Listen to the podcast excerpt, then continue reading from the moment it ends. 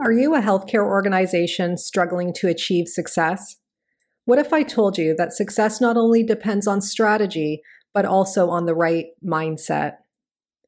At the Mindset Gap, their team of seasoned consultants understand the critical role mindset plays in achieving organizational excellence by empowering your workforce to think innovatively, embrace change, and adapt to new challenges. So imagine your workplace, one where your employees and patients thrive where creativity and productivity go hand in hand, and where obstacles become opportunities. Don't let your organization fall into the mindset gap. Take the first step towards unlocking your potential today and email assist at themindsetgap.com with the referral code GenCan20 to schedule a consultation.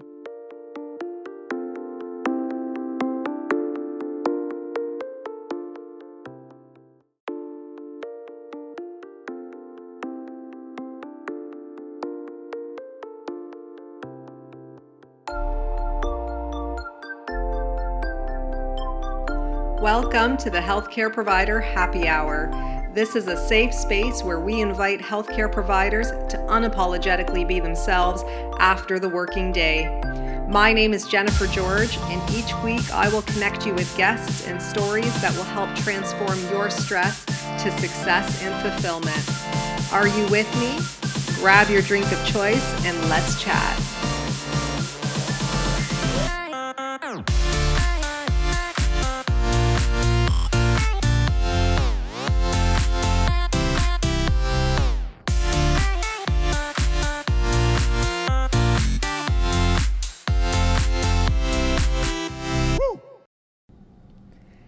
Hey everyone, welcome to the Healthcare Provider Happy Hour. I'm your host, Jennifer George, and I'm joining you with a cup of licorice spice tea.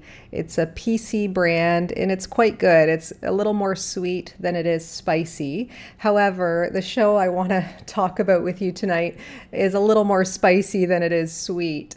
Um, when I look back on my practice over the years, over the last 12 years, I really feel like I've evolved quite a bit, especially in the areas of um, communication and as that pertains to pain management and understanding uh, comprehensively of each and every one of my patients. So, very rarely have I encountered an issue where I feel like my patients' complaints of pain have changed my understanding, my competency, my logic.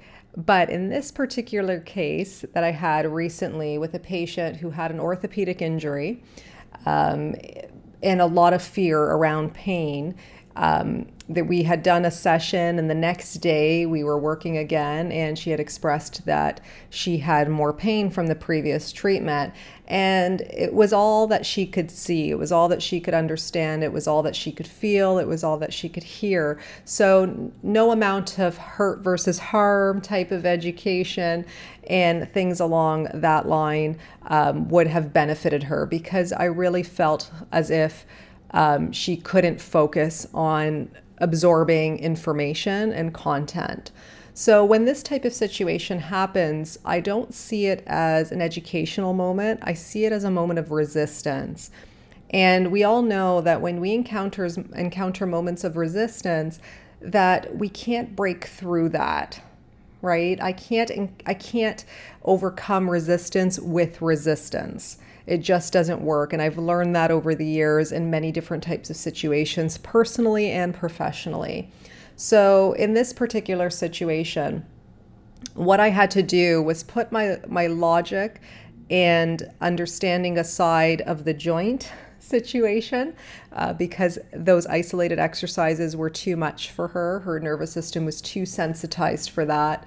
Um, that I had to let her guide the treatment more um, on a functional level and really build up her trust again in me, um, her confidence in herself, and her ability to kind of empower herself to make decisions again rather than feel like I was the one making decisions, right?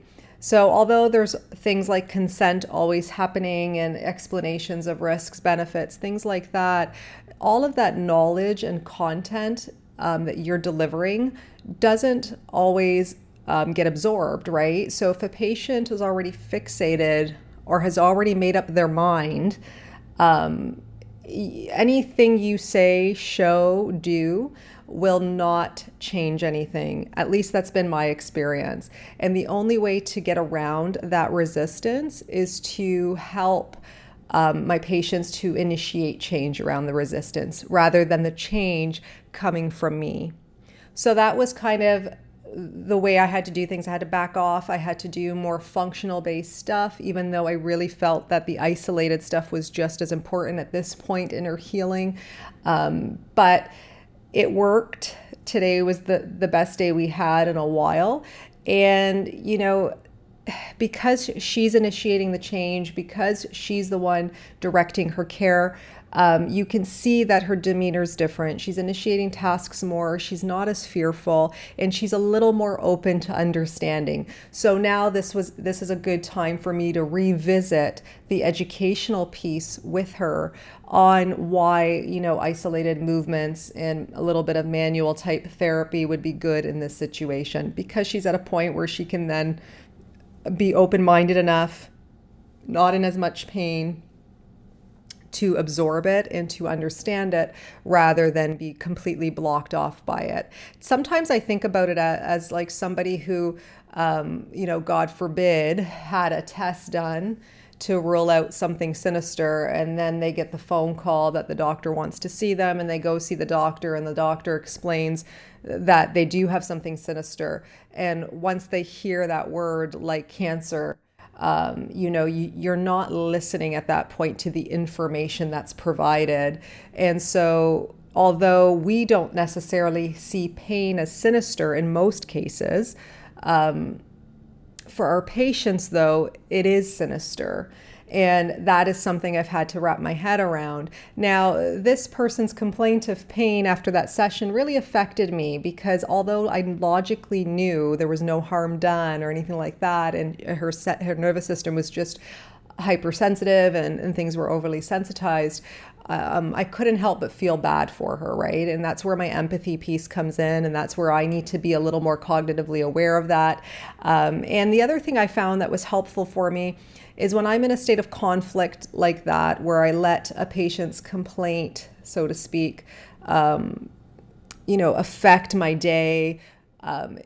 I really need to chat with other colleagues. That's the way I handle conflict but they have to be trusted colleagues. they they have to be colleagues that know me well, that know me well as a practitioner, know my philosophies, know my intentions, because I can only um, appreciate it from those who know me well. If if you know an acquaintance tells me, oh, you know, all is good, like I would have done the same thing, blah blah blah, that doesn't really mean much to me. And it's no offense to anybody. It's just that's who I am, and I have my my comfort zone of uh, practitioners that I trust and that I've worked with over the years that I need to confide in with stuff like this. So um, that's my advice to you if you're ever encountering a conflicting situation um, in which a patient is unable to absorb the education because of their own perception of pain, then first of all, be logical. You got to know your stuff. You got to know that you didn't cause harm and then what you've got to do is work your way around that resistance. Your patient isn't intentionally trying to resist you. It's just that there's so much going on beyond what we see, beyond what we know, um, that they need to process, right? So we do have to take a step back. We have to give them some space. We have to let them um, have the freedom to guide their treatment functionally. And then we also need the support too as we're going through this. So, um, like myself, I, I chat with other colleagues. For you, it might be different, um, but I would just figure out what works for you and just try not to take things too personally. Uh, for me, most of the time, my logic does supersede my emotion. I, I, usually am a very logical person, but in this case, I think because I, there was just so much resistance there that um, I really felt like I was starting to believe what the patient was was believing, and then I'm of no use to my patient. So I had to step back. I had to reevaluate myself and um, move forward. So things are good now. We're on a mutual understanding, um, and you know I, I'm at a level now now where I think we can communicate a little more openly and understand each other more mutually, right? So if this resonates with you, let me know. I'm sure you've had encounters of this in a clinical setting at some point, and I'm curious to see how you handled it. How did you work around the resistance rather than trying to break through it? Um, let me know whether you send me a note on Instagram, Facebook, or Twitter at JenGeorge08. I would love to hear from you. And I just want to share something with you guys. Um, I really, really appreciate everyone tuning in. I just noticed looking at my uh, stats of downloads that compared to the um, the month of October when I first started started this podcast, um, downloads have tripled.